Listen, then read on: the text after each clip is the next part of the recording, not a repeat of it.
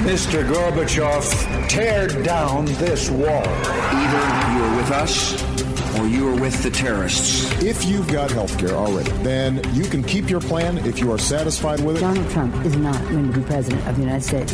Take it to the bank. Together, we will make America great again. We shall never surrender. Never surrender.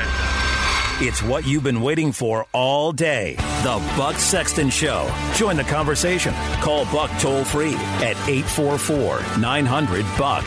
That's 844 900 2825. The future of talk radio. Buck Sexton. Don't forget, John is great, and she is a great gentleman. He's now president for life.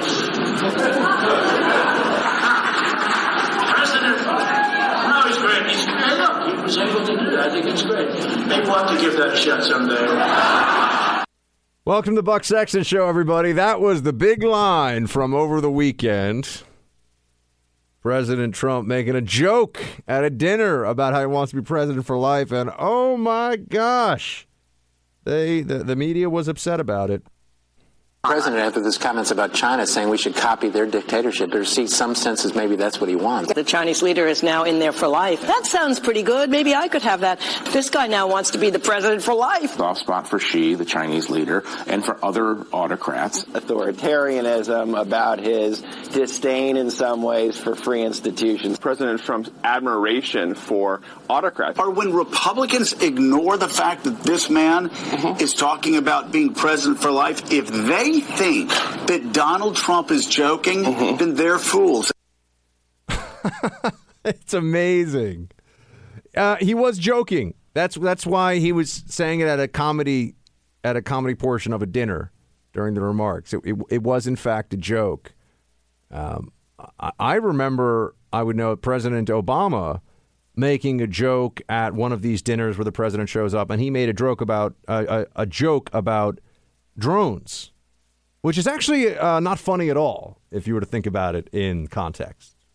Because go back and look at what was going on with drones at that point in time, right? It's actually it actually wasn't a funny joke, but they let that go, right? It wasn't a funny joke. Oh, it didn't wasn't the Obama administration that had a right U.S. citizen drone no trial? Wasn't that what we? Oh yeah, that's right, that's right. I remember that. Um, and, and, they fought like mad to prevent that from being released to the public, if you recall as well. That transparent Obama ad- administration didn't want people to know that that, that commander in chief actually would make a declaration of lethal force like that. But he could make a joke about that, and it was all ha ha ha. Trump can't make a joke about being president for life. What a surprise. It's actually not a surprise at all, but here we are. You had a weekend of of the the media doing what it does, and we will, of course, talk a bit about the uh, the Oscars. That will come up, I think, later on in the show. Um, but first up here, you have a situation where there are very loud, uh, very loud criticisms of Trump on tariffs. We're being told that this is a, a, a bad idea. He has no idea what he's doing. I will tell you, in fairness, I looked long and hard over the weekend and tried to find respected economists, whatever that means. But I tried to find somebody who would make the case for tariffs that Trump is talking about. And the folks that make that case are few and far between. I'll say that much. Uh, it is it is a rarity. Um, Trump says that this is the way it is going to be. No, we're not backing down. Uh, Mexico is. Uh, we've had a very bad deal with Mexico, very bad deal with Canada. It's called NAFTA. Our factories have left our country, our jobs have left our country for many years. NAFTA has been a disaster. Uh, we are renegotiating me... NAFTA, as I said I would. And if we don't make a deal, I'll terminate NAFTA. But if I do make a deal, which is fair to the workers and to the American people, uh, that would be, I would imagine, one of the points that we'll negotiate. It will be tariffs on steel for Canada and for Mexico. So people are getting angry at President Trump. They're saying, I even saw conservatives saying he's an economic illiterate. He has no idea what he's doing. Oh my gosh, what's happening?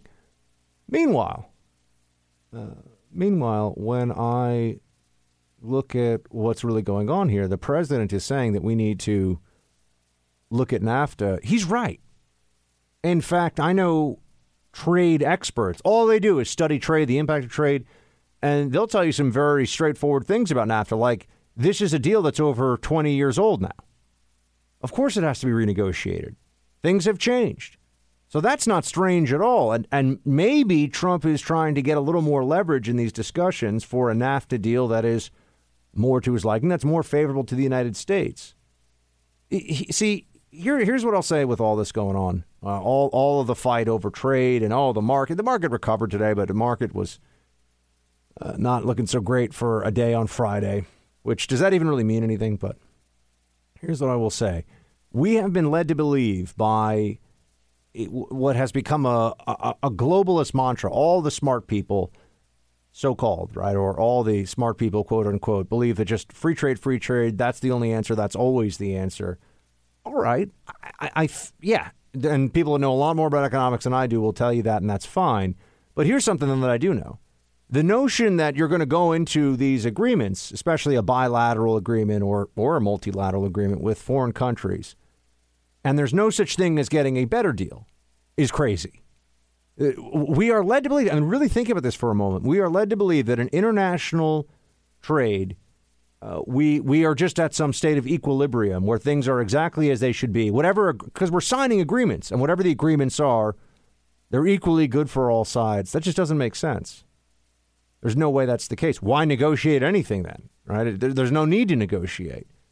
Uh, there must be better versions of existing trade deals, and there must be better ways of doing things going forward with new trade deals.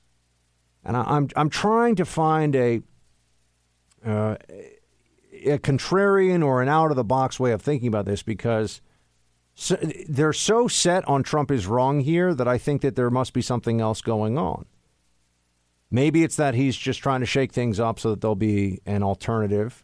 Uh, there'll be uh, deals negotiated that he has more he has more leverage in negotiations. But keep in mind, NAFTA does need people. Oh, how dare he would touch NAFTA? NAFTA is right. It needs to be renegotiated though. That's just true. And he's saying he may not sign it. I'm sure he'll sign something, but you know, if you go into a car dealership and the first, and this was what the Obama administration did with Iran. We've seen bad negotiating. We've seen bad deal making in the recent past. And the Obama administration on Iran showed up, so to speak, right? It's it's uh, envoys, and diplomats, and whatnot. Showed up and sat down and said, "How do we get an Iran? How do we get a nuclear deal with you? I'm not leaving here until I get a nuclear deal." And those of you who are in business, which I'm assuming is a, a large portion of uh, the wonderful folks listening to this show across the country, know that if, if, if you've already given that up at the start of negotiation, you're not much of a negotiator, right? Imagine those of you who have bought a bought a car in recent months uh, or recent years. If you walked in there and you said, "I know there are many other car dealerships. I know there are used cars. I know there are leases on new cars, and you know there's all different kinds of options." But let me tell you one thing, sir. I will not leave this dealership until I have bought one of your vehicles. Full stop you've given that person some very good very good information, very good leverage. Right? They they they don't have to worry about you walking out. They don't have to worry about you leaving. In fact, I know people will tell you that one of the best tactics you can do in any negotiation is show a willingness not to have a deal, especially when you're talking about consumer products with hefty price tags like cars and you know ju- some types of jewelry, even maybe engagement rings, those kinds of things. You have to be willing to walk away. So I, I think that the convulsion that happens whenever Trump speaks about trade now is overstating, first of all, how quickly any of this would happen and, and his ability to, to make it happen, but also we seem to be on autopilot with all of this. We seem to think that there's nothing that could be done better when it comes to negotiating international deals than what we've had. And when you see the ineptitude, for example, of the Obama administration, and I would even say in some ways with the Bush administration before that. I get much earlier than that, and I'm kind of a young kid, and I don't really remember what was going on with trade, but there clearly has to be a better way. And I think Trump is trying to find it. Maybe he's at least trying to open the pathways so that we can have more favorable trade deals. Right? It's just this is very basic. I'm just applying logic here. If the Trans-Pacific Partnership was a good thing, then not doing it must be a bad thing. But if it was a good thing, there must be a way to get similar benefits in another deal, right? It, it, can't just be well. It, any international trade deals are are what we want. You know, this is simple. This is straightforward. It's a very complicated process, um, and I think that that's what Trump is trying to work through right now. Because, and I know, look, I've read I read lots of conservative editorials on this over the weekend. People I like and respect, and who are, you know, for me, uh, if if if national security and politics and economics are a three legged stool you know, econ is my least favorite of the, as you all know, based on what I talk about the most and what I have the most background and experience on. Uh, but I think that economists also overstate their ability to explain things and to predict the future. Uh, I know they overstate their ability to predict the future. They're actually terrible at predicting the future, and they're very bad at seeing black swan or fat tail events, uh, low low probability, high impact events before they happen. So I'm seeing a lot of economists say things about how everything is great and you know free trade, free trade. There's there's almost no downside to it.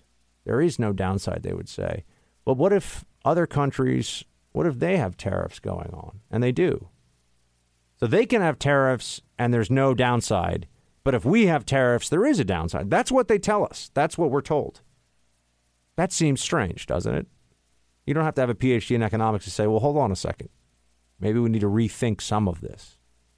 Uh, but we'll see where Trump goes with this. But like I said, the biggest problem they had is that Trump now is going to be dictator for life because he, cause he made a joke. This is what we've seen over the weekend is testing the theory can the media take a joke when it comes to Trump? And the answer is clearly and absolutely no. They cannot take a joke. They do not find anything involving Trump to be funny unless they're mocking him or his supporters. But there's nothing about Trump that's allowed to be funny, which is maybe why there's nothing about the media and the uh, comedy pundits these days, because that's really what they are. That's that's going to be funny either. We'll get into Jimmy Kimmel. I thought he bombed at the Oscars. I thought it was terrible. The Oscars stunk. I thought the movies stunk. I thought the whole thing was just trash. And I even Miss Molly cooked for me. It should have been a really lovely evening. We had a good time. Don't get me wrong, but uh, the Oscars were it was unwatchable, unwatchable. 844 900 but I watched it. 844 900 2825, 844 900 Buck. Team, we will be right back because he did everything he could to keep us from finding out any of the information that was in either one of those memos. So Congress has proven itself incapable of investigating this FISA abuse. DOJ should not be looking into it. We need an independent arbiter that's either the inspector general or special counsel. Trey Gowdy was referring to Adam Schiff there, and I think what he's saying is true, which is that, well, one, Schiff is super shady. We know that. Uh, also, DOJ is. Uh, it, let, let's just step back from this for a moment, shall we? DOJ believes that it can't wash its own laundry, so to speak. It's actually a line from Serpico. If you remember when he goes to see the senior inspector, he's like, Serpico, we wash our own laundry here. And Serpico is like, you know, it's me out there, you know. You know, you know, you, you, you're going a couple of flunky cops, you know, the whole, you know, Serpico, we wash our own laundry. If you haven't seen that movie, by the way, I basically am that guy. He's got like the whole Inspector Gadget coat and the little glasses and the whole thing. He's got like a fedora on. They're meeting under the bridge at Randall's Island. I know the whole thing. Serpico's a great movie. Uh, a couple flunky cops from the Bronx. You're not going to get to the problem. You know, the big guys, the, the bag. Yeah, John, you know I sound exactly. That's right. I could do a one man play of Serpico here in the Freedom Hut. It'd be amazing. Sexton. Uh, so what the heck was I talking about? Oh, yes, that's right. Uh, Adam Schiff and Trey Gowdy. So uh, Trey Gowdy saying there should be an additional counsel. If we needed a special counsel because of Trump firing Comey, which is really what triggered this, and now we know that Comey is a is a huge weirdo with no self awareness, and he's absolutely playing political games, and he's uh, you know the whole thing Why should we believe that the DOJ, which has been implicated now in so many different little stories, you have an inspector general report from inside of DOJ that is reportedly going to call out McCabe, Andy McCabe, who was uh, number two at uh, DOJ, who's the Andy referred to in those Peter Strzok, the FBI agent, those text messages about the insurance policy and the discussion in the office of the insurance policy. McCabe is supposed to get hit by something in the IG report, but keep in mind that maybe it should be a lot worse than what's in the IG report. You know, if you're if you're going to have some internal investigation, you got to come up with something, right? It would be too suspect and it would look bad if you didn't have anything to come out of it. So that's why you've got to maybe have an additional special counsel. I mean, I'm I think that this whole investigation thing about the Russia interference is is is an overreach. I think it's preposterous. I think it's dumb. I think we know everything we need to know. We've known it for a long time. Putin, big surprise, just came out and said he's not going to extradite the 15 Russians who were involved, right? So, you know, okay. We, we we've gotten to this point. But maybe we need if if we're going to have a, an investigation that just grinds on forever and looks at I can't even you can't even keep up with all this stuff now. Oh, they're saying that they're looking at uh, you know Jared Cohen's fi- uh, um, uh, Jared's uh, financial dealings, and you know they're looking at all this different stuff, and you're saying to yourself, "Hold on a second, um, what exactly? What exactly? I'm sorry, Jared Kushner, Jared Cohen, wrong name. Um, that's a that's a, a different Jared. So." You're Jared Kushner out there with his financial dealings, and yeah, I'm looking at this and I'm saying to myself, this is all getting sucked into this vortex of the Mueller probe.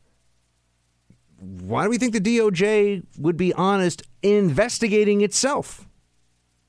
If there was ever a need for a special counsel, wouldn't it be if it involved possible Department of Justice malfeasance? Isn't that an even better reason for this? So that we don't have Rosenstein and some of his buddies sitting at the top of this thing able to direct it all? I mean, we, we think the inspector generals, you know, who's going to watch the watchers becomes the question here, but I think it's a legitimate one. We're going to keep seeing these reports. Oh, yeah, I saw it. 100 State Department or somebody's got $120 million to deal with Russian interference. What are we going to do? Create internet trolls and sock puppet accounts that say, you know, don't put Hillary in prison? It's not really going to be that effective they keep they talk about information warfare as though it's a war that you win. And that's not true. Information warfare, if we're going to use that term, is ongoing and forever. It is a battle of ideas. Sure, there'll be dirty tricks. There's black propaganda, gray propaganda, white propaganda, and maybe I could even discuss what the the differences are therein if you want to know, because I am somebody who has studied and knows a bit about actual government propaganda.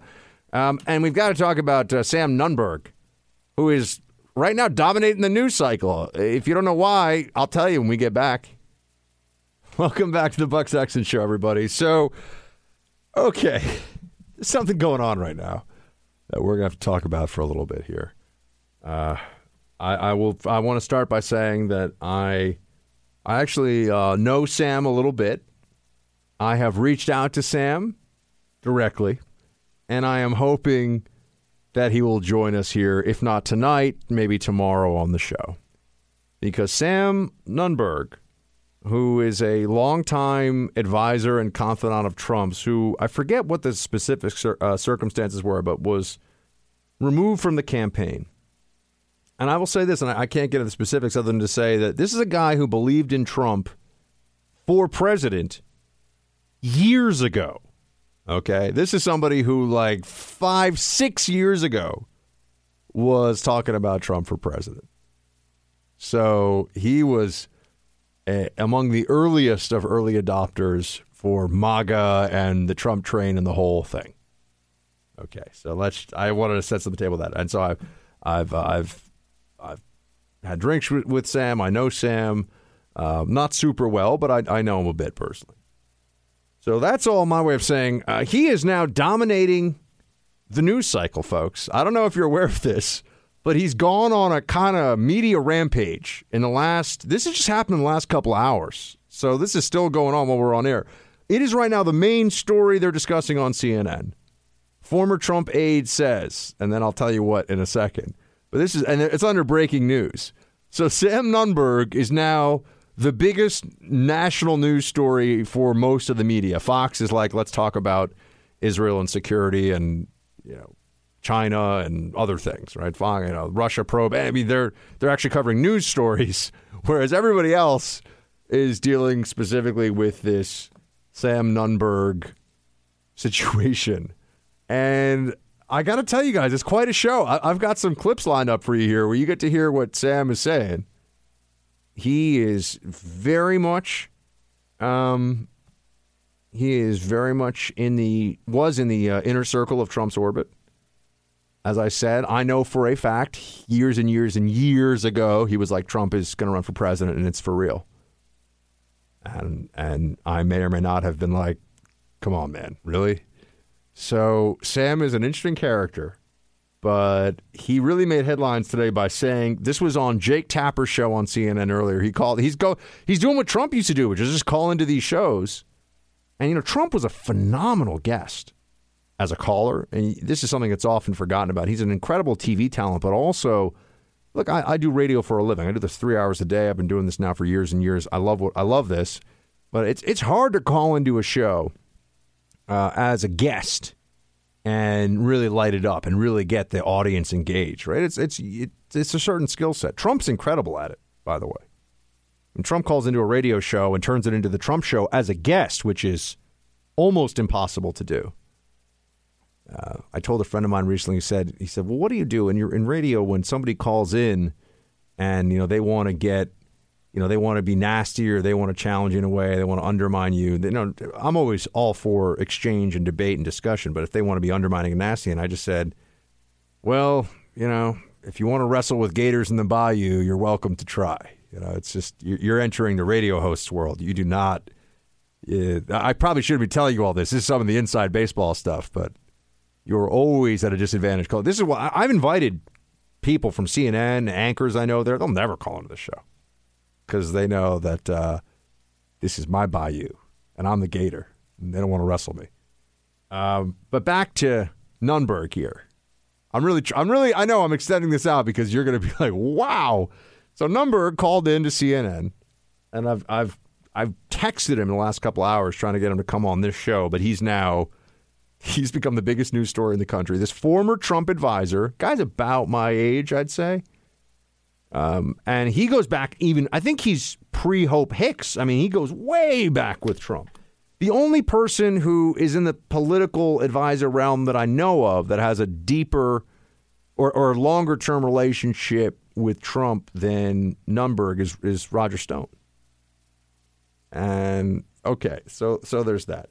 Here is what Nunberg said. I've, I've really stretched it out. Here we go. Here's what Nunberg said on Tapper's show but it is law enforcement telling you that you have to do it. That's what, what a subpoena okay, is. I mean, are you, you are actually willing to you go to what? jail for this, Sam? I'm not cooperating. Arrest me. You're not you cooperating. Arrest you. Yes, I'm not cooperating. You're more than happy. You want to arrest me? Arrest me. Because you know what? At this instance, and I'm not a fan of Donald Trump, Jake. And I know, know you had, this, you had a big falling out. I'm not a fan of his. You know what? When they start asking for stuff like this, Trump is right. It's a witch hunt. I'm not. I'm not cooperating. Arrest me. He's saying this on CNN about the Mueller probe. But keep in mind, he this isn't some guy who's you know w- wandering around the streets holding up a sign saying that you know I'm not cooperating with the Mueller probe and nobody cares. Sam was in contact with all these people. He he knows all the the top Trump orbit folks. He was definitely talking to them. And he's going on TV. I can tell you this most DOJ TVs have CNN on in the background. And I'm sure a lot of the executives probably have a TV with CNN on in their offices at the Department of Justice. And he's calling out Mueller's probe and just being like, bring it, son. Bring it. I'm not cooperating with the special counsel. Now, is he just is this bluster? There's nothing, as, as I understand, there's nothing illegal about him saying he won't cooperate. If he does not, then things might get interesting. And and he he, he went. I'm sorry, it's pretty amazing. He went basically to Jake Tapper on air. This all just occurred, folks, right before I came on air. Right, this is just this has just been happening. So I'm probably the first one who's telling you about this today. And as I said, this has become the biggest news story in the country right now. CNN is going bonkers over this one. They're just like, oh my gosh, he's defying the special counsel. But Nunberg, uh, I don't know if he's got a book coming out or something. This is brilliant viral marketing. I mean, just call into the shows. But this is what some of Trump's people do. I mean, look, the Mooch does this. The Mooch is on Fox. He calls into CNN. I mean, the Mooch is all over the media.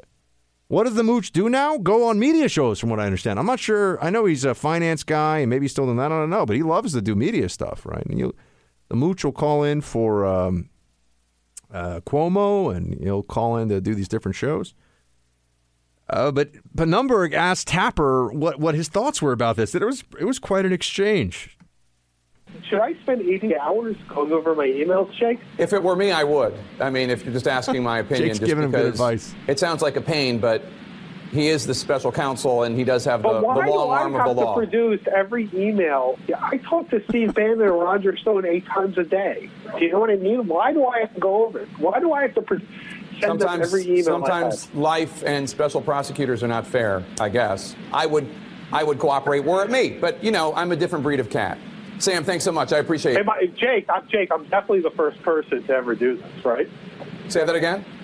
I'm definitely the first person to ever do this. Flat out say I'm not cooperating. I mean, like, I don't even know what Jake is supposed to say there. You know, uh, Tapper is I, I, Tapper's giving him good advice, which is I would not openly defy a.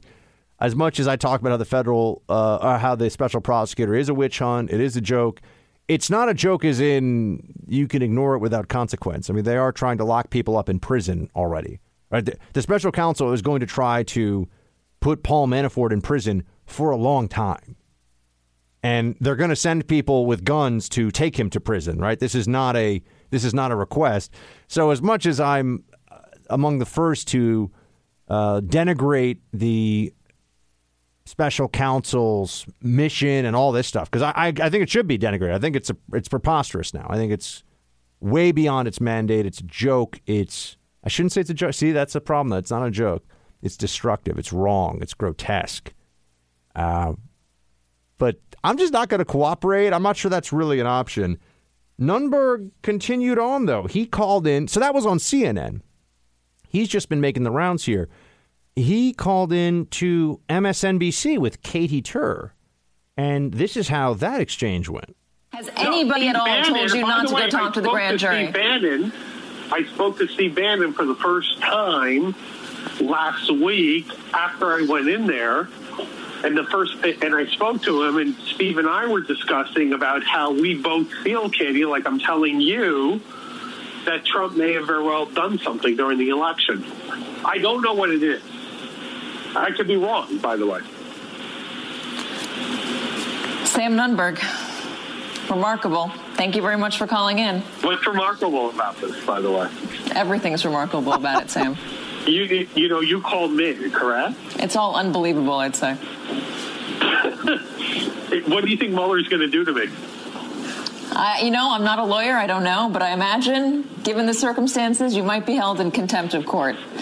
Um, we'll well, see. If I'm, if I'm held in contempt of court because I don't want to communicate what Roger Stone and Steve Bannon and I talked about since November 1 of 2015. It's also it's also Keith Schiller and Michael Cohen and Hope Hicks and Corey Lewandowski and Donald Trump and Rick Gates and Paul Manafort. Do you think I had any contact with Carter Page? Sam, you I have don't any know. Contact with? Sam, I don't know. Well, the Um, answer is no. we're getting, folks, I'm here in the Freedom Hut headquarters and uh, we're, we're getting more. I'm just, producer Mike is telling me there's more of this stuff coming up. And this is this is pretty wow. He's just calling it. Every show is taking him right now on TV.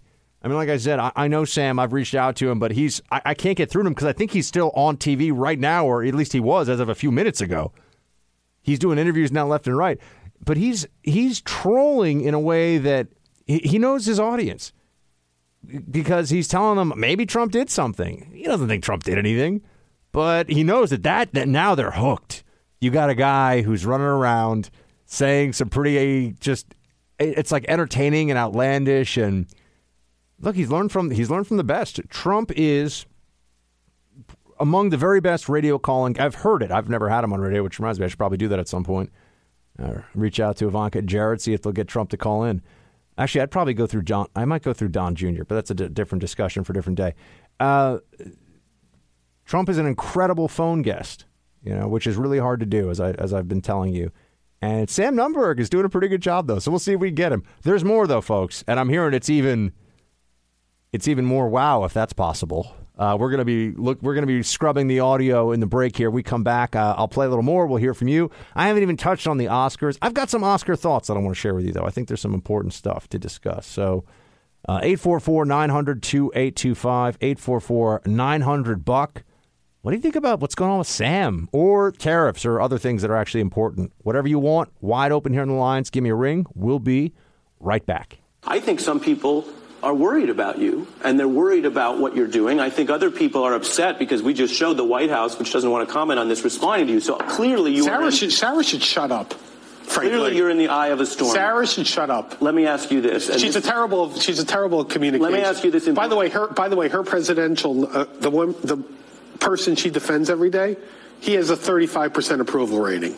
She should shut her mouth. Let me ask you the important question. Yeah. Do you understand? And I'm warning her, by the way, to shut her mouth.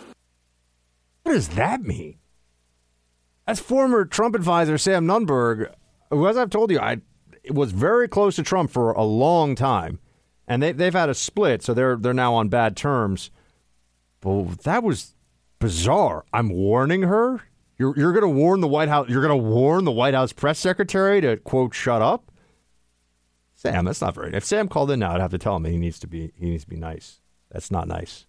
Well, actually, I would have to tell him a few things. Some things on air and some things off air. I'd be like, Sam, I don't know. We'll see. I've got my phone right out here, folks. He he may, in fact, uh, light it up at any point in time, but he's making the rounds on all the shows right now, and it goes right to the Mueller probe. He's saying he's not going to cooperate. He's he's defying. Here you have a former Trump advisor who's defying the special counsel to arrest him for not complying with this. It's essentially civil disobedience. That's what he's that's what he's saying he's going to do. Will he do it? I have a feeling not. But if he did refuse, it would be civil disobedience against the witch hunt that is the Russia collusion probe. But in the meantime, Sam's also just he's just lighting things on fire left and right. Uh, I don't know what he's got going on here. You know what?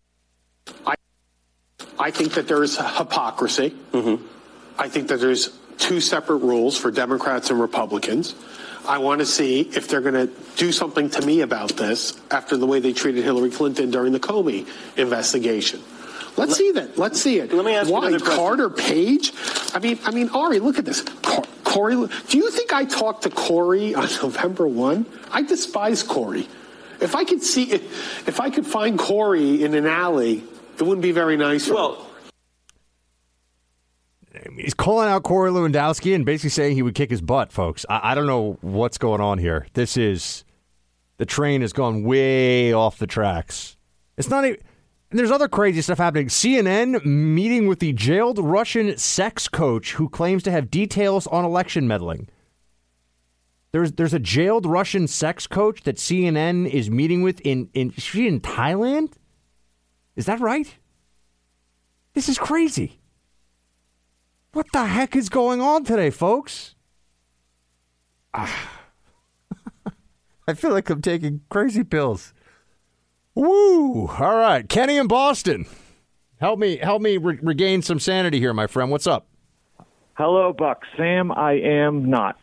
Anyway, listen, um, what I think is going on here is this is obviously deliberate. I think he's positioning himself as being on no team whatsoever, whether he is or not. But this is not some sort of whim thing because he's calling in several times to different people. So you would think he would be being advised at some point whether or not to do it. So I do think this is either being done for a distraction or it's a come at me, bro, come at me, bro. And he has, you know, to, to dare them and say, well, maybe he has something that's going to destroy our case, Russian case, and Mueller won't go after him. You know what I mean? I, I wonder. I, I don't know what. I don't know what Sam is thinking, but I just know the media is eating it up right now, and we'll see, Kenny. I, yeah, it strikes me that Sam must Sam has a plan of some kind. I don't know if it's a good one, but there's just no reason for him to do this otherwise. Because remember, this is not just a guy calling into radio shows. He is he is straight up challenging the special counsel led by Robert Mueller on behalf of the Justice Department. He is saying, "Come at me, bro," to Mueller on national TV. And, and Mueller wants his. I mean, they've already subpoenaed him, so this isn't a, a moot point. This is pretty nuts. If he's got a lawyer, but then again, you see Carter Page is running. Around. He's like, I'll talk to anybody. Carter Page, you're supposed to be at the center of the whole spying scandal. He's like, there's no spying scandal. Whatever. At me, bro. At me. Welcome back to the Buck Sexton Show, everybody. I've been telling you about the Sam Nunberg Express. He has been calling into show after show. He is openly defying a subpoena from the special counsel. Bob Mueller's team. He's saying, sorry, not going to comply.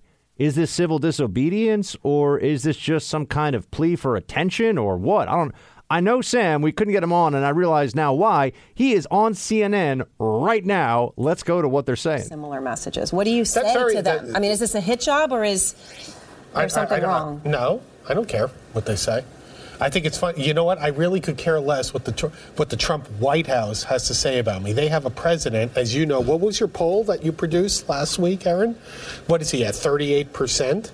You're talking about his approval rating. Yeah, his approval rating. So any of them to criticize me, I could tell you, if Roger and me were in there, Trump would be at fifty-five percent. Roger Stone. Yes, Roger Stone. So what, what, whatever they want to say, they could say whatever they want about me.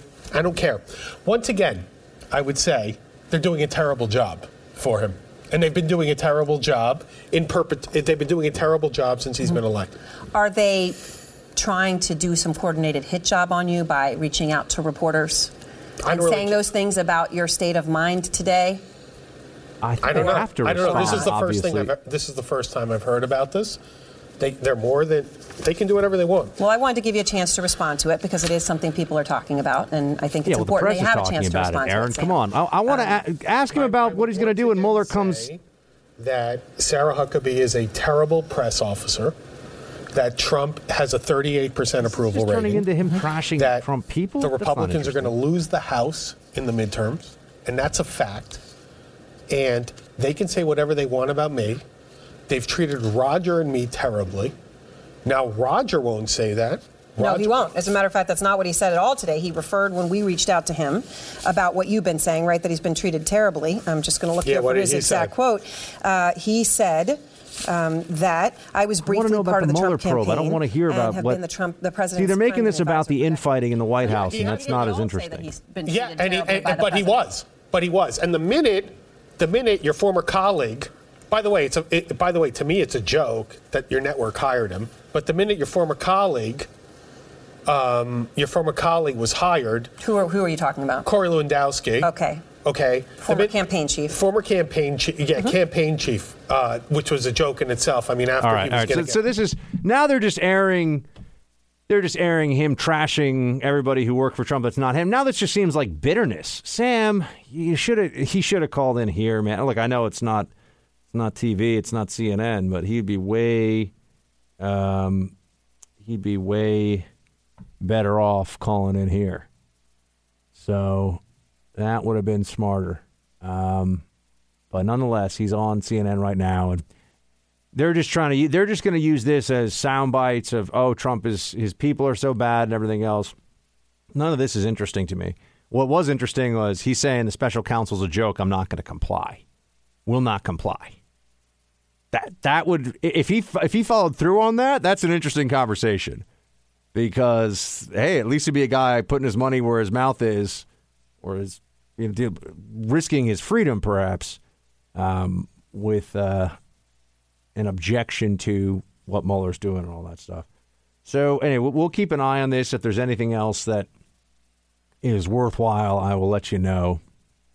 Um, but now they're using this. I feel bad because now they're just exploiting Sam's state of mind and everything else to just have him just attack Trump people, and it's not. Uh, the initial story was about I don't I don't care what Mueller says. I'm not going to do it. That's interesting to me because I think we're we're reaching a point here where we're all getting sick of the Mueller probe. We are sick of the constant leaks to the media, the drip, drip, drip of oh uh, they're looking at this, they're looking at that. Notice how they look at things all the time, but very few of them ever come to anything. Right? The special counsel is always looking at things and then nothing happens. And the only stuff that does happen is either lying to investigators, which happens because of the Mueller probe in the first place, or things from years and years ago that have to do with Gates and Manafort's taxes and non Trump related business. That's all we got so far. Oh, and some Russian troll factory stuff. Woo. Big deal. Big deal. Well, let me just get back into uh, a little bit of an update here on the Mueller probe, where it stands right now. Uh, th- this is, I mentioned last hour, we should hit it again for a moment.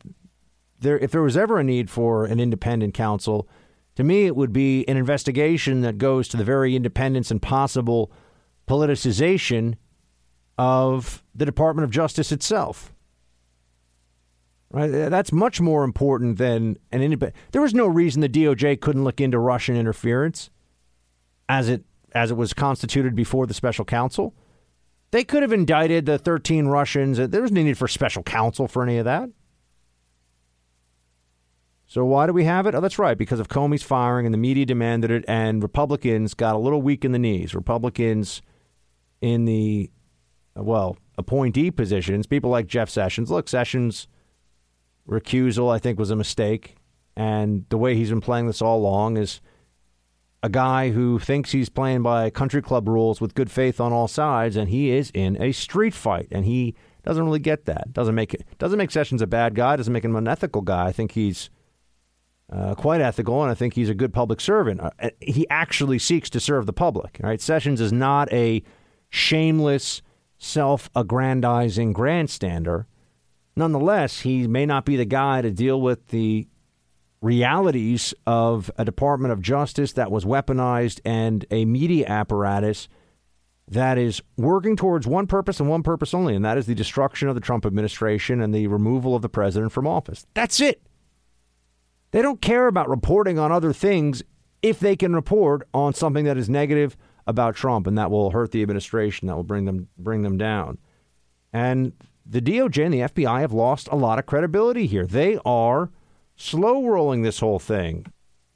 Uh, Byron, York, Byron York, actually, over at Washington Examiner, had some good comments about this. Clinton campaign and the Democratic National Committee paid for an operation in which Kremlin connected Russians supplied damaging information about Donald Trump. That dossier ended up being used by the FBI to get that uh, warrant. And I think one of the things you're seeing both with Nunes and with Trey Gowdy is a frustration with Congress's ability to investigate this because they've been trying for quite a while, many months now, and they've been stonewalled at various times by the Justice Department or the FBI. Someone's going to have to explain to me how it's possible for a branch for the executive branch or an agency within the executive branch to tell both Congress and the top of the executive branch, sorry, we're not going to provide that information. Doesn't seem like there's a lot of accountability inside the Department of Justice the moment that the investigation becomes political. Doesn't seem like we can get the answers we need to know what's really happening here. And I, I think I'm at the point now where, you know what, if we're going to have an investigation that's just going to drag on forever, looking at Russia, Trump collusion that never happened, we might as well have an investigation that looks at, well, what really happened in the DOJ during the Trump presidency? One that can get answers under threat of subpoena, under threat of contempt of court, right? That's what Mueller's got. Maybe we should have somebody that gets to ask the questions who's not just on an anti Trump crusade. Maybe we should have somebody that just says, you know what, the FBI doesn't get to, you know, wash its own laundry anymore. The special counsel is looking at Trump, looking at people in his orbit, but somehow getting answers about what happened with McCabe and Comey and Sally Yates, just rank partisans. I mean, these people were obvious in their anti Trump machinations behind the scenes. And we get delay and delay. That seems to be one of the primary uh, primary indicators of this or primary features of this whole investigation. They slow the whole thing down. Um, by the way, I, there was a moment there when I was on the air when when Nunberg was literally on CNN live and was appearing on Fox for. I mean, he is this guy's taking over the news cycle tonight, and it's who knew, man. I remember sitting down with Sam years ago having a drink. I, I never would have thought. Here we are. But then again, the the era of the Trump presidency in so many ways is, shall we say, full of firsts and uh, often unexpected. We've learned to expect the unexpected. Can I ask a question? The Justice Department, say, Sarah, that's the third briefing you've not taken a question from CNN. Do you expect the Justice Department to enforce all subpoenas, Sarah? Thank you. Jim Acosta getting a little, getting a little, little sassy, a little feisty there at the uh, White House press briefing. By the way, they're they're going live the whole hour with Sam Nunberg on CNN. That's what they're doing, folks. They're literally sitting down in prime time on CNN, and it's all Nunberg all the time. That's what they're doing. So, wow. I guess Sam just didn't have time for me tonight. I'm going to tell him I'm very upset, Sam. Uh, but in response to Acosta, who, as you know, was was very agitated there that they hadn't gotten a question in a few briefings because you know CNN's used to the Obama administration, which is they're used to the access. They're used to being treated like they're better and different from other journalists. And Acosta tweeted out third press briefing in a row that press secretary did not take a question from CNN. Hash, hashtag courage. Sarah Huckabee Sanders, from her official account, responded just just now, folks. Courage isn't taking a question from CNN, Jim. Courage is combat veterans, Sergeant Peck and Staff Sergeant Dwyer, the two heroes who were at the briefing earlier. Hashtag it's not about you. Damn. Ooh. That is Sarah Huckabee Sanders. So there you go. Sarah Huckabee Sanders just gave Jim Acosta a buck slap. And and he's got I mean he's got fingerprints on his face after that one. That was rough. All right, we got some uh, callers who wanted to weigh in here. Uh, let's take Dave in Highlands, New Jersey. Hey, Dave. Hey there, uh, Buck. Uh, Shields, hi. How are you? Shields, hi. I'm good. Thank you for the call. Oh, I'm I'm glad to do it, uh, my friend. Hey, look, I started the uh, broadcast tonight with that uh, hilarious overreaction by the the Democrats about uh, Trump making that joke, you know, about uh, being a dictator for life and all that. And I couldn't help but thinking um, not only about Obama's uh, pen and his phone, but he's the one who did DACA in the first place, which is entirely unconstitutional and bypassed Congress. But it got even better. I, I, I just remembered that Sheila Jackson Lee and Frederica Wilson, the, the crazy hat lady, they did this. Um, thing called the Full Employment Caucus to basically write executive orders for Obama to sign to circumvent the uh, newly uh, Republican uh, formed Congress. Dave, can I can I just jump in for a second? It, the, the press were cheering President Obama's logic that because Congress would not do what he said, he had some extra constitutional right to just do it anyway. Remember, if Congress will not act, I will. The press were cheering that which is really the definition of slow moving autocracy, right? Or of incremental autocracy. Congress won't do what I want, so I'll just do it as president. That's crazy. Hey, tyranny is okay as long as they do it. It's just hilarious. Yeah, no, it's true, and that that's what was going on there. And the Obama administration did. I mean, the notion that we are somehow saddled with DACA, which I know is expiring, and maybe we'll talk about that later. And J- uh, Dave Shields, hi, thank you so much for the call. That we're saddled with DACA because Obama did it. It was unconstitutional then. But now that it's been done, judges will keep it under the premise that it is somehow constitutional and within the discretion of the executive branch. That's just bonkers. The second time I've used bonkers today. Um, let's take uh, Marcus in, ooh, from up north, Winnipeg, Canada. Hey, Marcus. Greetings, Mr. Sexton. Greetings from Canada. Greetings, my, my brother to the north. How are you? I'm good. I, I listened to the uh, the show on um, Omaha KFAB actually. Oh, so fantastic! Oh, one of our wonderful affiliates. Lo- love KFAB. Thank you for calling in.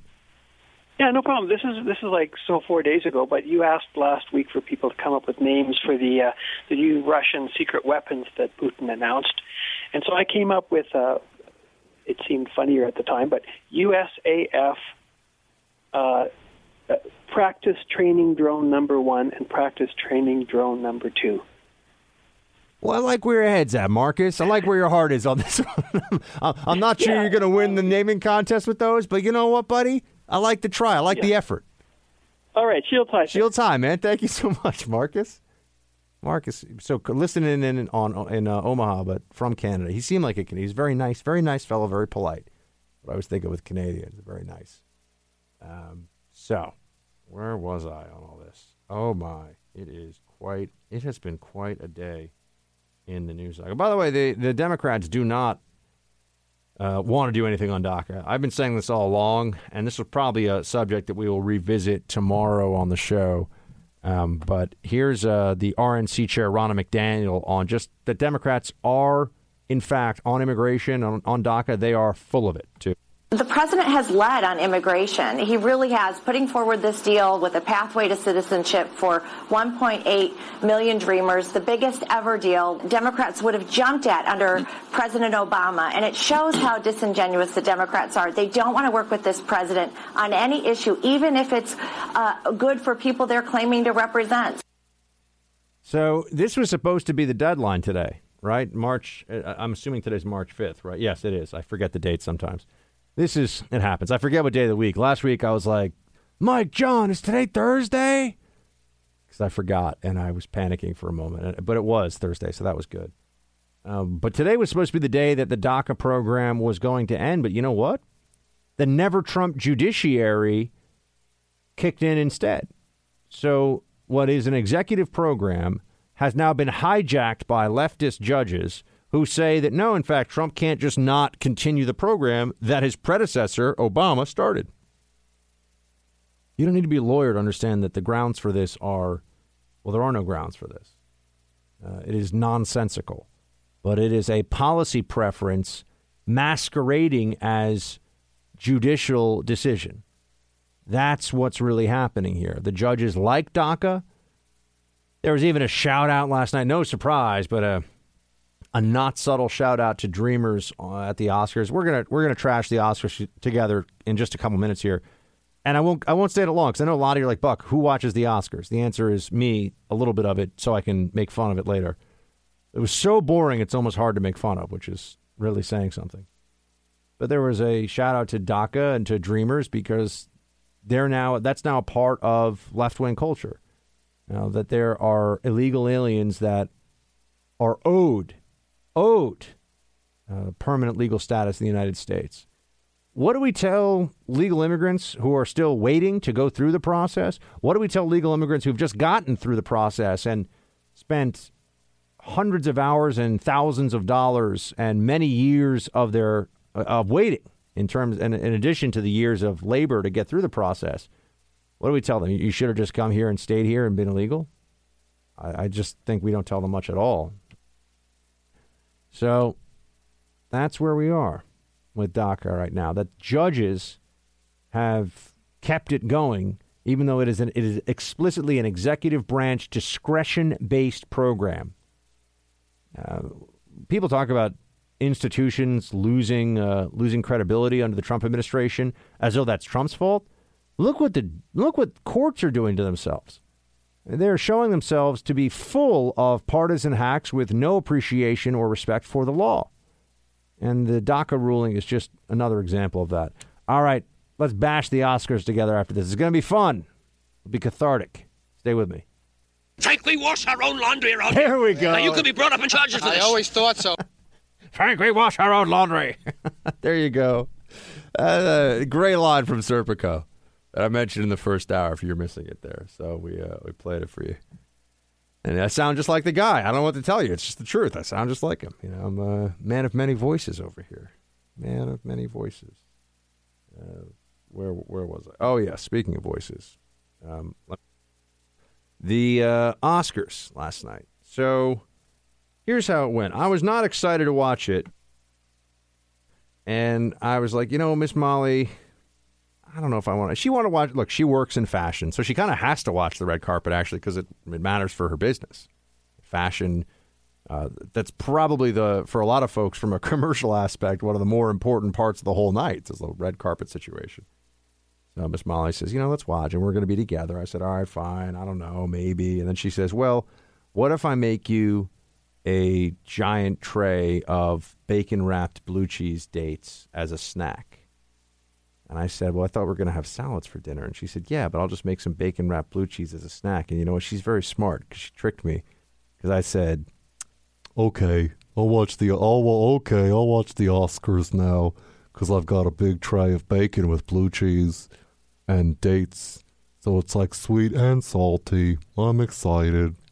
It was great stuff, man. I felt a little bit like Homer Simpson though at the end of it.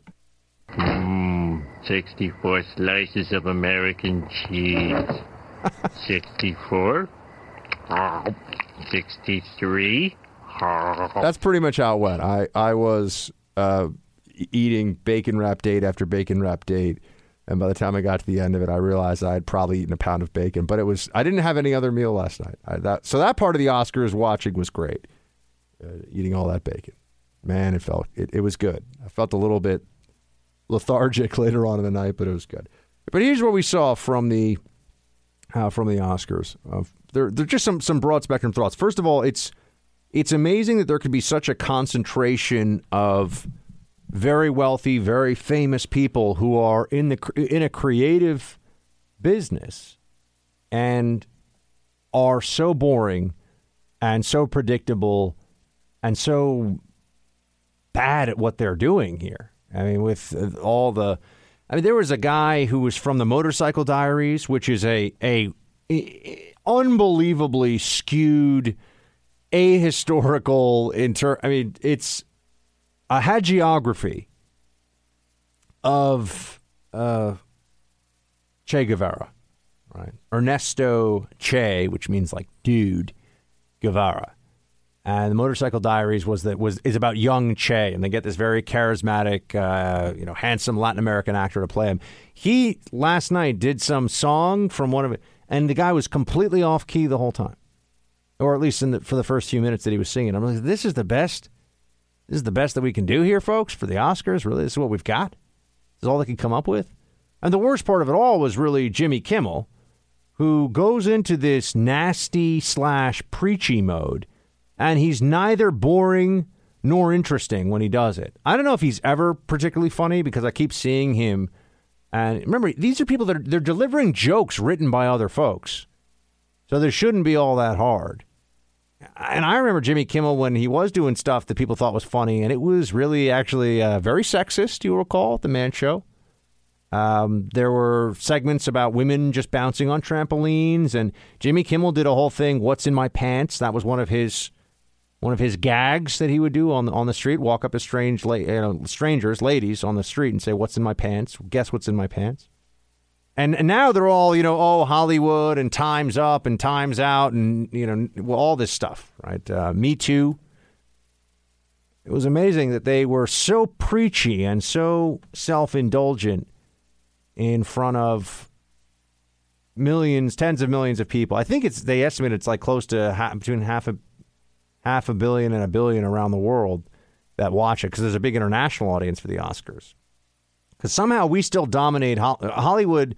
Still dominates the global film industry, even though Hollywood's just churning out crap these days. I mean, there's some good stuff I know, but a lot of really bad stuff. I remember back in the 90s, I feel like the Oscars, you know, you had the, the movies that were up for movies that were up for things like Best Picture. You, know, you had Braveheart and Schindler's List, and I know it didn't win, but Saving Private Ryan actually lost to Shakespeare in Love that year. Um, the Pianist. I mean, really, just amazing films. And this year, the stuff that's up there, eh, you're just like, what's happened?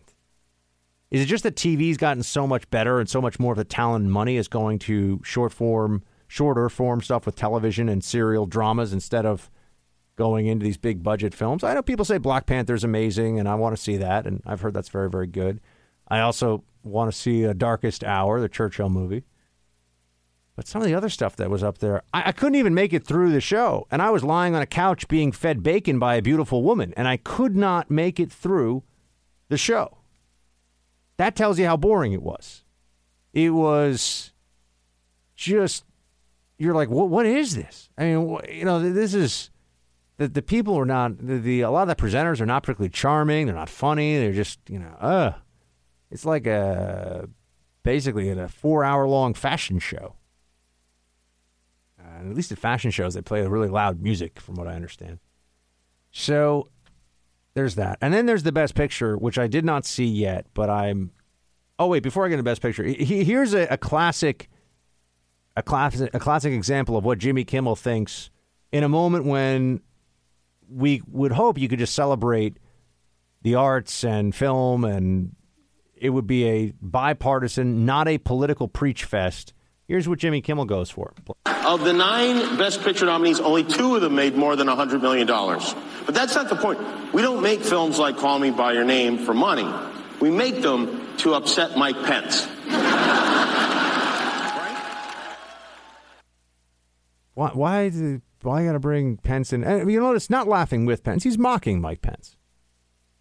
He, he he is deriding Mike Pence. That's not meant to be like if Pence were in the audience, he could laugh too and feel good about it. That's he's taking a cheap shot, made worse by the fact that it was blatantly unfunny. It's just not a funny line. But I also thought a bit more about it, and here's what you've got. On the one hand, you have Hollywood doing this whole uh, wringing of its hands, and oh, we're we're coming to grips with the Weinstein effect and the and the decades of exploitation, um, which I, I would be willing to bet, folks, that nothing really changes in Hollywood. Okay, and we, we are in one moment right now where some stories have come forward, but a lot of people are going to abuse their power, and a lot of people are going to allow power to be abused if it gets them ahead too. That's going to continue in Hollywood. That's not changing anytime soon. So let's be let's be adults about this. Let's be real about this, as I know you are. But a lot of that Hollywood audience last night, oh look, they're, they're it's all changing. All the speeches from these multimillionaire actresses. Oh yeah, it's all different now. We're all together. Sure, we'll see how long that lasts. That's one part of it. But also notice how they're making fun of Mike Pence, and they're clearly it's a it's a whole room full of people who are very anti-Trump, but they make fun of Pence because he would have an objection to Call Me By Your Name, which, correct me if I'm wrong, producer Mike, isn't Call Me By Your Name about a same sex uh, sexual relationship where one party is underage? Is that I, I, am, I haven't seen it, so I'm just, but that is correct, right? One party is underage. So notice how the, the left, with the whole, with the accusations, with with Roy Moore and all that, they were just they were they were out for the annihilation of Moore based on those on those accusations. And any underage sexual activity is disgraceful and illegal and terrible and wrong. So that's we're all clear on that. And in the case of Roy Moore, he denied it. People said they believed him. Some people didn't. A lot of people didn't. Whatever. The, the point is, on that they were the left and Hollywood and the media were all in uh, the the posture of this is an unforgivable sin, and even if he says he's innocent, we don't believe him. And it just strikes me as strange that then they make a movie that, in some way or another, must kind of celebrate an underage relationship. And then they're making a joke about how Mike Pence wouldn't like it. I'm, I'm just conf- I, I'm missing the where's the principle here. Is that is is a an underage relationship something that Hollywood understands is morally reprehensible and needs to and it's not only illegal but is is uh, wrong and exploitative and unethical? If there's a Republican they can bash that is tied to one in some way or that is accused of something like that, then they're very clear. But then they, I know it's a fi- it's fiction, it's a movie, but what's the message they're sending? Seems strange to me.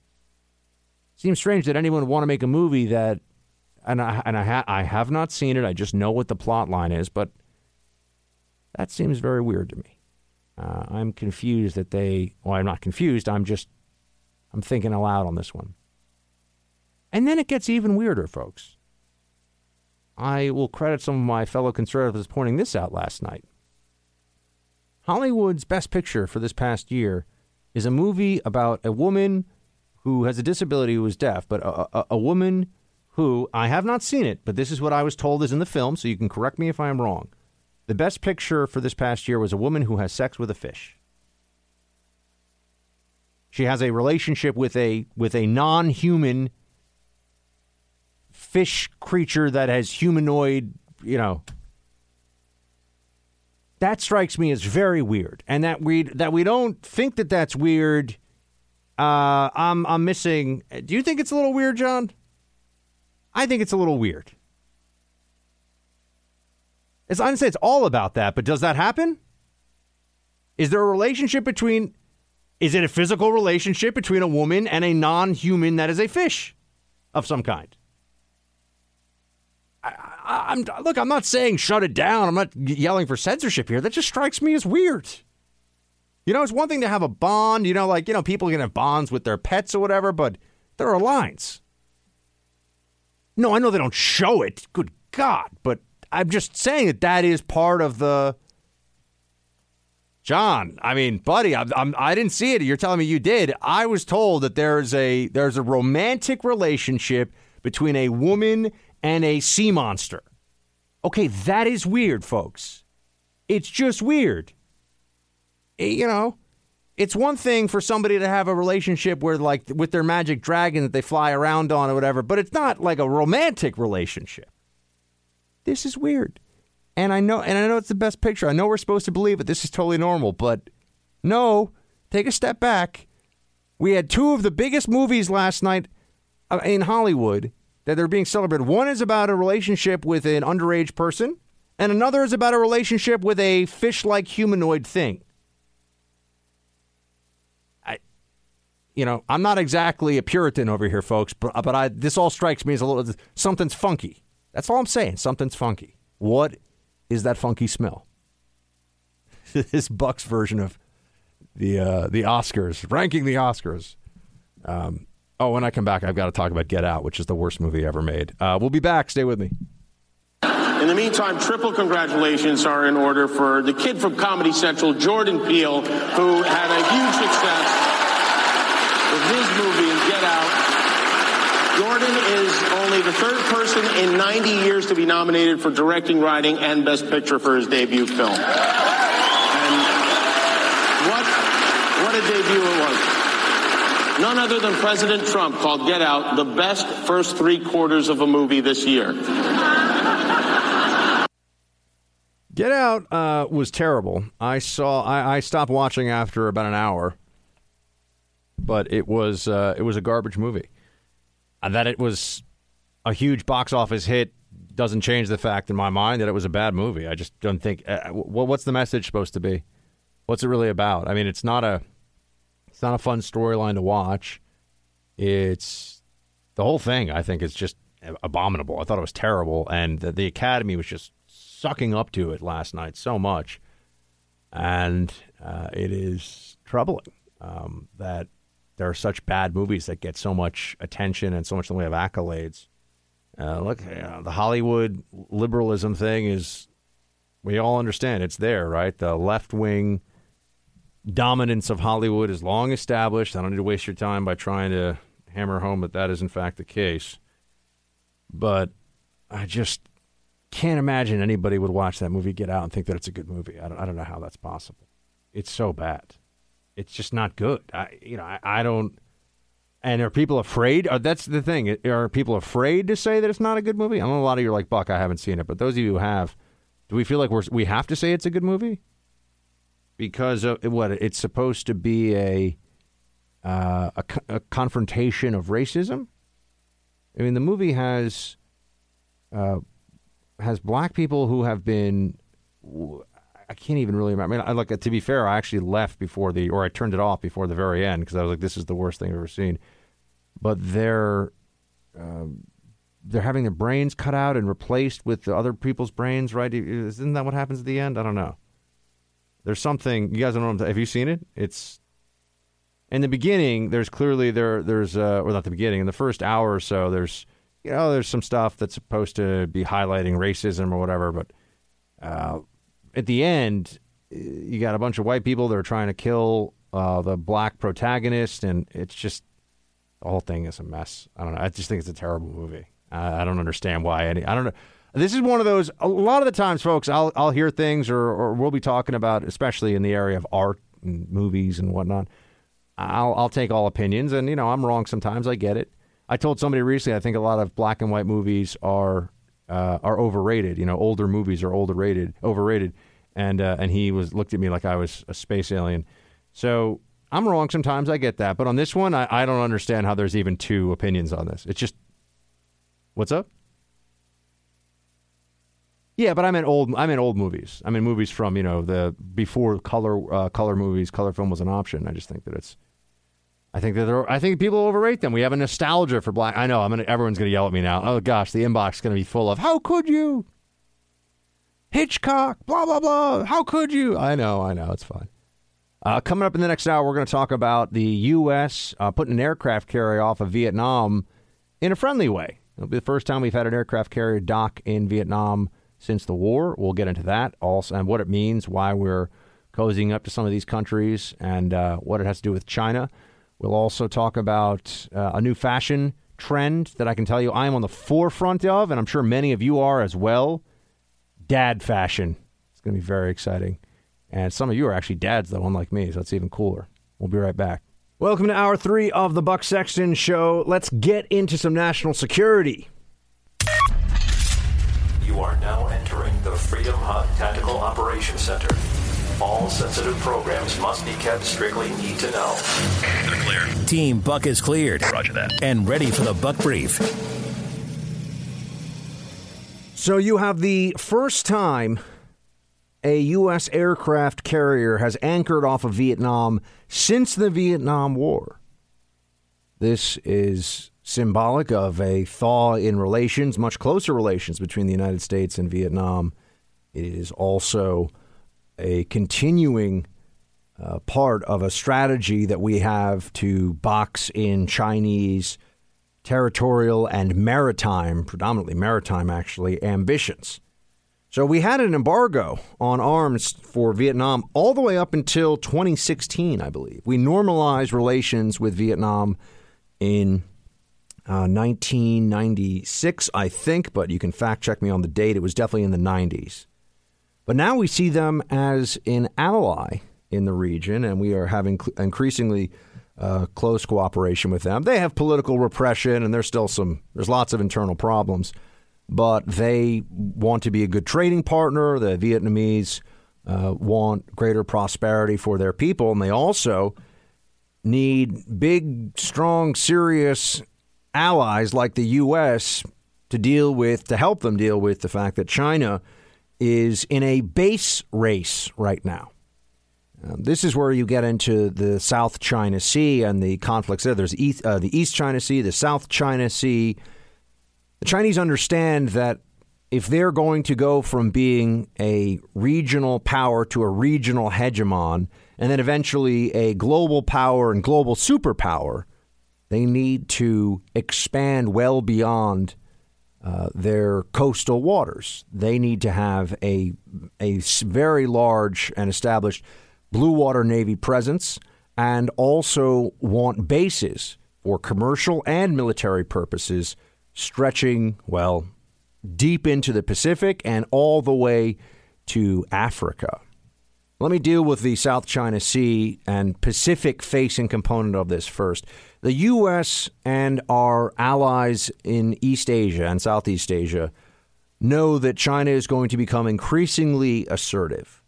And so these countries, they're often referred to as the littoral for L I T T O R A L, uh, the littoral states of Asia, like the Philippines, like Vietnam, Japan, South Korea is a peninsula, so it's not technically an island, but these are Asian states, Taiwan, of course, that we hope create a counterbalance to Chinese expansionism and ambitions.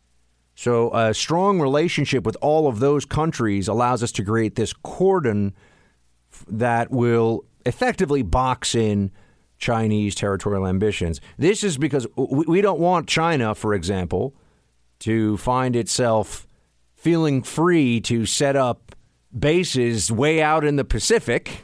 You know, the U.S. equivalent of having something like Guam, right? We don't want China to start setting up further and further into the Pacific, projecting its force. And this is where you get into the realities of whether we can just look at our relationship with China as cooperative or competitive. Because at some point we're gonna we're gonna have to understand or accept that there will be some zero sum aspects to the relationship in the future. We can't allow China to just replace our influence and also uh, counterbalance all of our military advantages. Right? We can't allow that to happen. We want to try to work on this chessboard against them so that we don't find ourselves at a military and commercial disadvantage. And that's where states like Vietnam, South Korea, Taiwan, Japan, etc. That is where they come in. Now, keep in mind, China's also trying to vie for influence with all of them, right? So there's there's a lot of moving pieces here, uh, but China wants to use the bases that it has in the South China Sea. It wants to continue to build up these islands, including artificial islands, and use those as uh, its forward operating bases, its its outposts of Chinese power and influence, so that it becomes the predominant power in the South China Sea and beyond. And this is when when you look at where most of the world's maritime traffic is occurring, it's actually in that band uh, that is sometimes referred to as the, the string of pearls approach for China, but it goes from the South China Sea, it stretches into the Indian Ocean, and goes all the way up into the Arabian Sea or the Persian Gulf. Uh, that's where you have a tremendous amount of, obviously, oil, uh, a tremendous amount of commerce going on. And you look at the Straits of Malacca, some of these parts of maritime geography we need to be familiar with, and, and there's a very profound strategic uh, advantage to having control there. Now we they, we want an open sea. We just want open commerce. The Chinese, you know, they may in the future decide that they want they want an open sea, but they also want greater control. Uh, so we are in an influence. Uh, we're we're in a situation we're trying to gather more influence, and so are they. So we are in a competition with them. the Chinese have been setting up now not just these most famously the bases in the South China Sea, uh, and they've set up an airstrip and the uh, Senkaku. They have disputes over the Senkaku Islands or the Diaoyu Islands, the Paracel Islands. There are all these little island chains.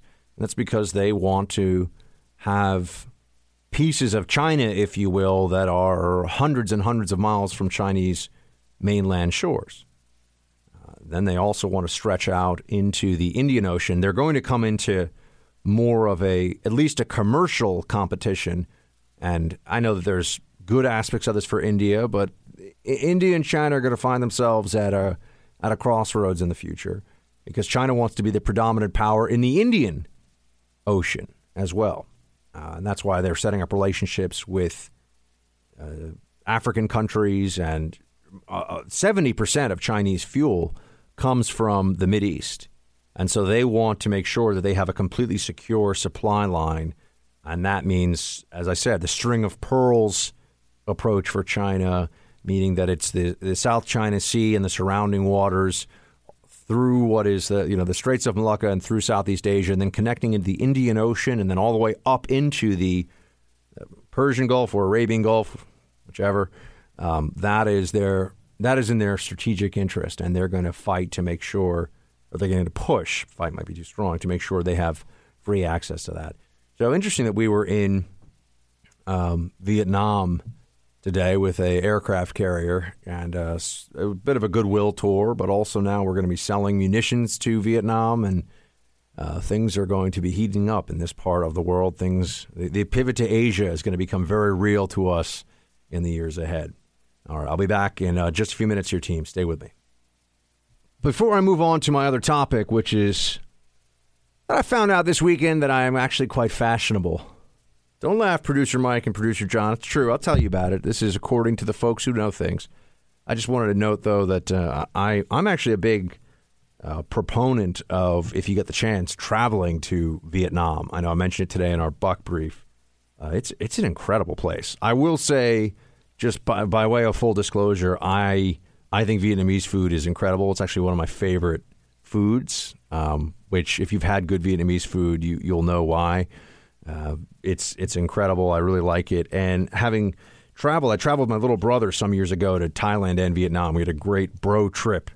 Um, but the look, Thailand is great. There's there's beautiful beaches, but it's very uh, built up, a lot of Westerners coming and going. Vietnam has had an explosion of tourism recently, but it's still much less, feels much less changed in a lot of ways. And um, it's a really interesting place to go, I'm telling you. And the beach there, I was at Nha Trang uh, on the beach there, which reminded me a little bit of South Beach in Miami. It's really, really beautiful. And uh, if you like to, you know, get out and see a, a vibrant culture that's really different from uh, from anywhere else, then I, I would highly recommend Vietnam.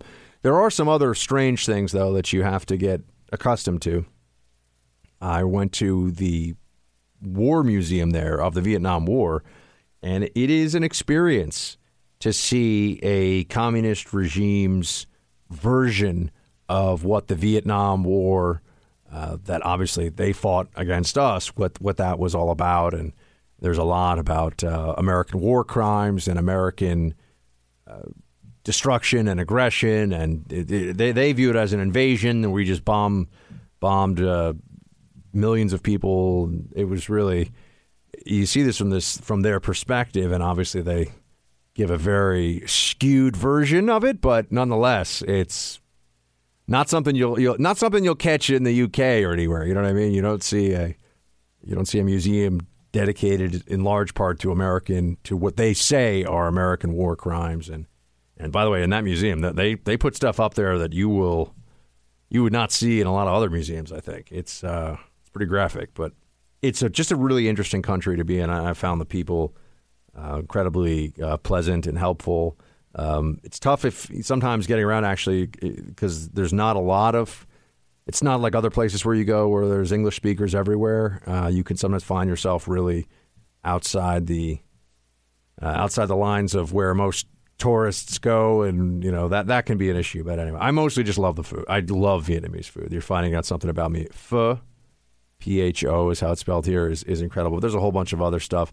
I would start trying to pronounce the different food names for you, but but we actually um, don't want to. I, I don't want to make a mockery of myself because I have no idea how to pronounce these things. I'm actually at the point at the menu level with most of it. I'm like, I want that thing that I know is is delicious. So I just put it out there for you. I think visiting Vietnam is something that's uh, well worth doing if you get the chance.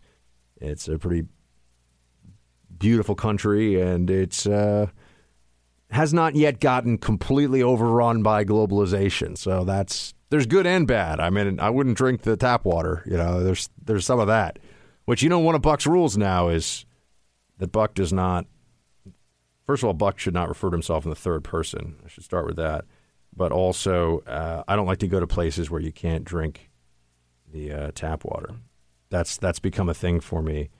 And with that, I will switch now. Just now that I've made my little pitch for how Vietnam is really cool, um, I found out this weekend that I'm uh, I'm fashionable, which was a bit of a shock. I'm not gonna lie to you, but here's the good news, folks. A lot of you listening to this, I bet, are quite fashionable too. That's because right now, and I'm talking about the runways in Paris, my friend. Mais oui, bien sûr, merveilleux, fantastique. The runways in Paris are going with what is being called dad style. Did you guys know this? Dad chic is now in fashion. I'm serious. What I have been wearing for years out of habit and laziness is now cool. It's like I have some stock that I invested in 20 years ago, and all of a sudden it's like make it a run, you know? Uh, you know what's cool now, guys? Jeans that are comfortable, not particularly fitted and not particularly stylish, just jeans, aka dad jeans. Boat shoes. Boom.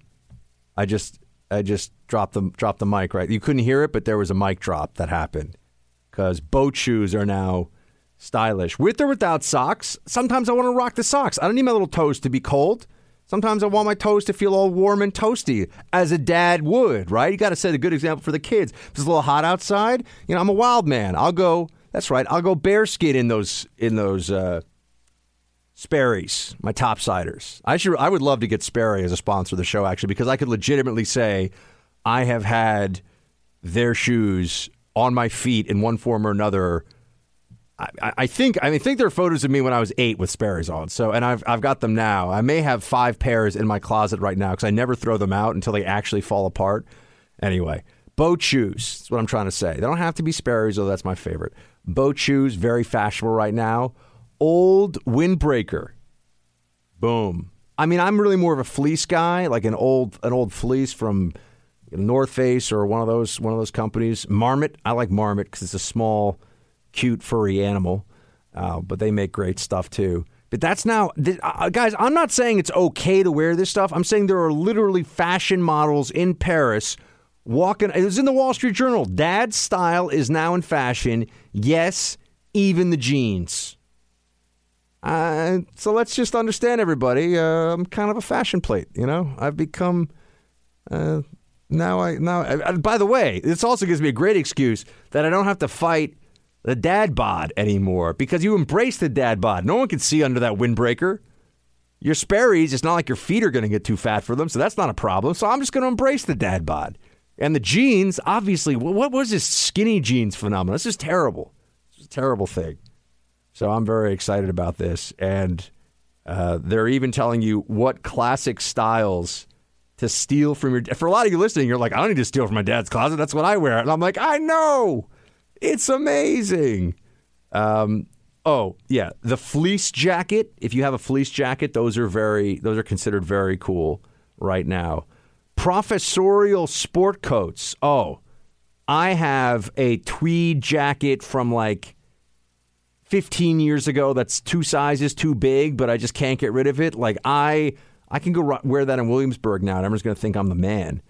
Uh, super old polo shirts tell you guys a little secret. I even have a couple polo shirts that, for whatever reason, they started for free monogramming the year on them. I've got a couple polo shirts that I, I will even bring one into the office one day. They are now going on 15 years old. I have not thrown out those polo shirts, which is actually quite a quite an endorsement for for Ralph Lauren. I have to say, I've got 15 year old polo shirts, but those now you can't even buy them. They're like gold now, my friend. They are so valuable. The old beat up polo, and this one gets me really excited. The Argyle sweater vest is now fashionable. Ladies, ladies, slow down. There's only so much buck to go around, right? With my Argyle sweater vest. Those are now considered very cool as well. I couldn't even believe this one. I mean, the the wearing Ray Bans, like you know, aviators. Obviously, the only sunglasses I've got, right? That's not a surprise at all. I think those have always been kind of cool, though. I'm, I'm going to throw a flag on that one. I don't think that's. I don't think Ray Bans have ever gone out of style, but this one was great. The fishing vest like where you would put your tackle, you know, your flies if you're a fly fisherman, your your your lures if you're a spinning fisherman. Um, those are now considered cool to wear for fashion. I mean, I might have to just come in with all this stuff now and show everybody how it's really done. Because I got dad jeans, fishing vests, argyle sweater, boat shoes that are really old and kind of crusty. And you're like, what's the crust in your boat shoes? Shh. It's called flavor, son. Step off. Check yourself before you wreck yourself. Uh, and then there was one more on here. Oh no, that was it. Those were those are all the main fashion styles. So I, I might actually have to come in with all of them. The only one I can't do is the dad cap, canvas baseball cap. Those are very cool right now. Those are again, folks. I'm not saying cool like I like them. I'm saying this is what Paris runways are featuring right now. Paris runways are basically like, oh, it is. We have the Buck fashion. We are going to be one after another. They look like Mr. Buck Sexton. It's amazing.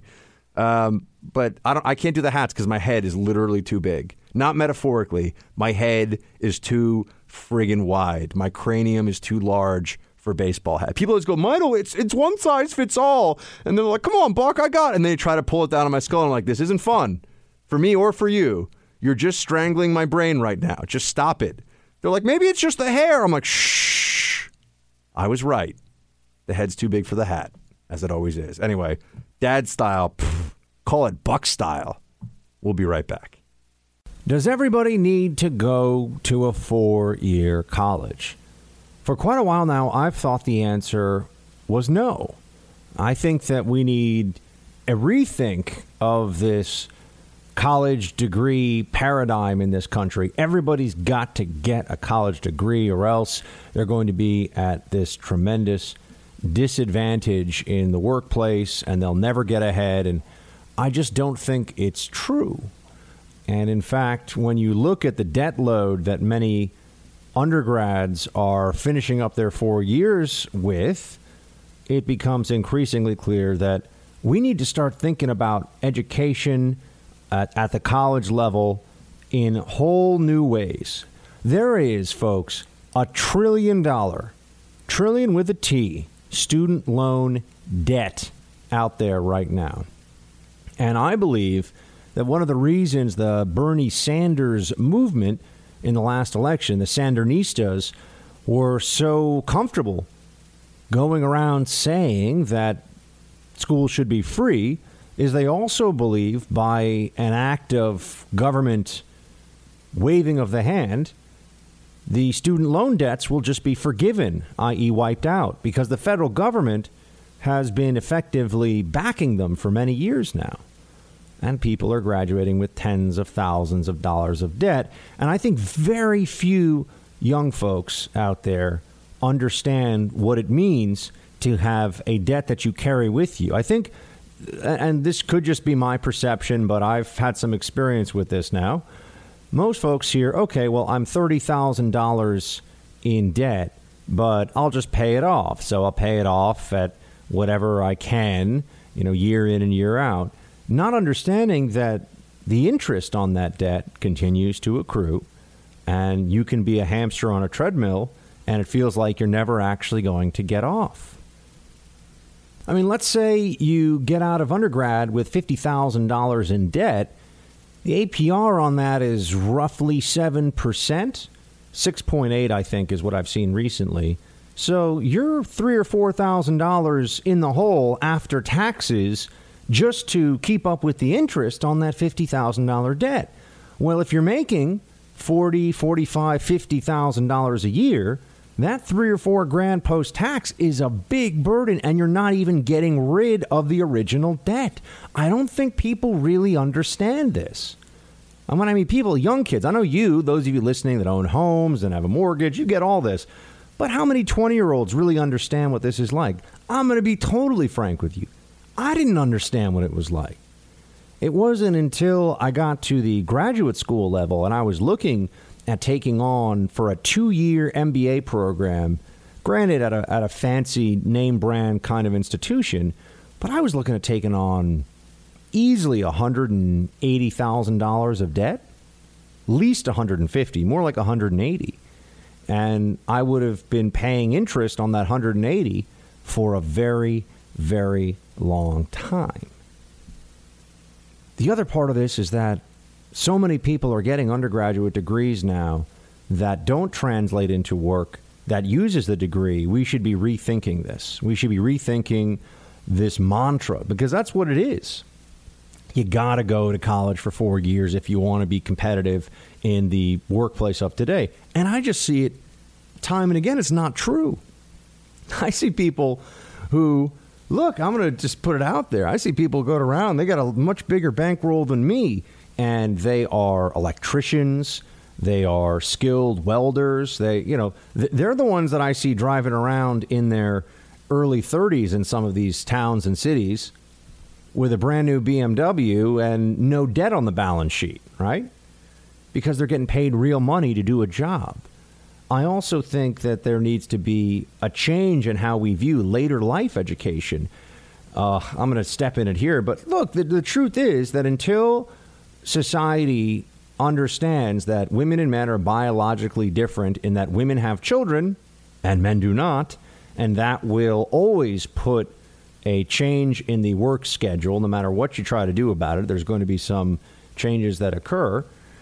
Uh, th- we won't really be able to handle the reality, which is that women should probably be uh, returning to the workforce or returning for additional training later on in their in their careers once there's been some period of child rearing. I know some stay-at-home dads. There's a lot of them out there too. I understand this, but you know it shouldn't be considered odd or unusual at all for a 40 or 45 year old woman to go back and finish a degree, get an additional degree, and really re enter the workforce as a fully formed adult who wants to apply her skills and productivity and, you know, has, has been able to have a family. We need to look at these things, but do it with clear eyes. Full hearts can't lose.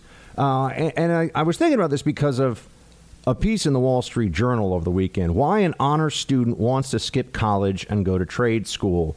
And it just tells one of these stories about uh, a young woman who is a high school junior, National Honor Society member, and she likes to rebuild old cars. And she's just really good as a as a mechanic and wants to go to trade school to become a real pro and says, Look, I, I don't want to go to a four year undergraduate institution and study marketing or study communications or whatever, you know, English literature. She says she wants to go to trade school for two years and that diesel mechanics get $80 in her market, $80 an hour. That's really nice. That's, that's good money. And if you're not going to take out any serious loans to get there, you know, I, I try to, to war game out, or that's too strong a term. I try to plan. There we go. I plan out realistically what this stuff would, would look like for someone. And in the case, uh, Rayleigh is this young woman's name. I'm looking at this and I'm saying, okay, so maybe she goes to trade school for two years, works as a very well paid diesel mechanic. She likes to do this. She's good at it, makes 80 bucks an hour. You know, maybe she's able to. Maybe she's able to put away 10, 15, 20 grand after taxes. You know, create a little nest egg for herself. And I, you know, I'm not doing the math here on the fly, but let's say within, you know, she within five to 10 years, she's got a nice nest egg put away. Well, then maybe if she wants to consider going to state school or, or adding to her education, you know, that, that would be an option. Or maybe she wants to take some time off and in her 20s or 30s have a family and then go back to school. I just, we, we live in an economy where dynamism and adaptability are so very, very important, uh, but also getting the skills lined up with employer needs is critical because they can find people, right? I mean, this is this is the way it works these days. There are always for for exciting and, and well good paying jobs.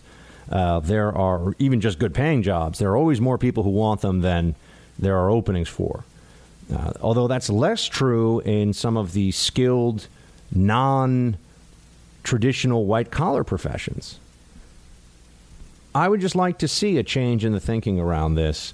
And I, I think it's a place where the Trump administration in particular could make some real headway because they don't, and also school choice. I mean, this is this is where conservatives win because you got a couple things. One, you have decades of left wing failure on education at the macro level, meaning you have outrageously expensive college tuitions now. I mean, it's just insane. These schools are forty, fifty, sixty thousand dollars a year. Even a lot of state schools now are ten or fifteen grand in state. That's a lot of money. That's a lot of money. And if you look at what it was when those of you who are listening who are boomer generation know what I'm talking about, but for those of us who are millennials or Gen Xers, you look at our parents and they were saving up money for school with summer jobs and paying them off or at least paying off a portion of it such that it was worthwhile to do a summer gig. Now you've got to do an unpaid internship and you're just racking up debt, racking up debt. We are putting a lot of stress on the credit system in this country by doing things like this, but that's an even bigger discussion for another time.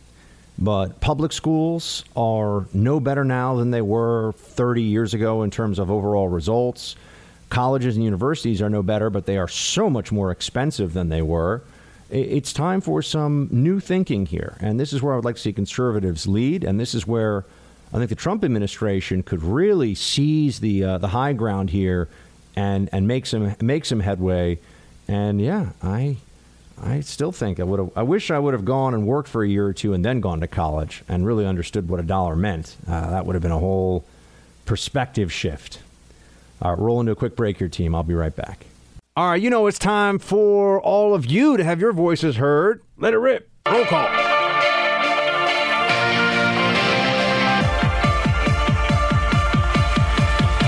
Hey, Team Buck, it's time for roll call. Booyah! Roll call time. Let's get into it. Thank you, everybody, for uh, writing in over the weekend. It was a was a busy one, but I always appreciate getting to read your thoughts on everything. So let's get to it. Uh, Erwin First up this week, listen to your Friday show on podcast. My take on Trump tariffs. I've only had a remedial exposure to economics in high school and college, and as I recall, tariffs were generally frowned upon, and I would agree. In this case, however, I'm not so sure. I believe that the case Trump is making is that if we continue down the current path, we could find ourselves in a situation where we do not even have the capacity to even supply our very basic strategic defense needs if everything goes in the quote crapper. if we were to go to war with China, it's not likely they'd be willing to sell us steel to build tanks or aluminum to build planes. Uh, Erwin, thank you for your thoughts. China only gives us a pretty small percentage. I think it's like 12 or something, 12%, 15% of our steel needs. So we actually get a lot of steel from Canada and from other places. So uh, the national security concerns of China giving us steel, I think, are a little bit overblown. Um, so there is that. But I appreciate I appreciate you. And remember, taxes are a tax on imports. That is what a tariff is. That is a definition, a good working and short definition of tariff. So when we're talking tariffs, we're actually talking taxes. And who pays for taxes? We do. All right, next up here. Ian uh, writes uh, Hey, Buck, just listen to Friday podcast. Totally get quitting movies when they're bad. I actually liked Get Out. However, the twist in Get Out is not about race at all. Also, you should watch Dunkirk. Well, Ian, um, we're going to have to agree to disagree on Get Out because I thought it was terrible. Dunkirk, I liked. I saw the first 30 minutes of it, but I'm I'm not going to lie to you guys. I feel like I feel like uh, I saw the first 30 minutes of it, and I kind of saw everything I needed to see. Um, I feel like I kind of got the idea. So maybe I'll go back and check it out. But I've, I've, I've shared some of my movie thoughts with you. On Friday, Miss Molly and I were gonna well, we'll we'll we'll, we'll return to TV shows on Netflix another day. It's one of my favorite topics here. I really want to do an addendum to the show where we just talk about movies and TV shows and books. Just talk about stuff. Uh, Jeff uh, writes, "Good morning, sir." I was just wondering if you had any Shields High podcasts in the works. Jeff, thank you for your kind note. Yes, I do have them in the works, but we are trying to find the best place to house them.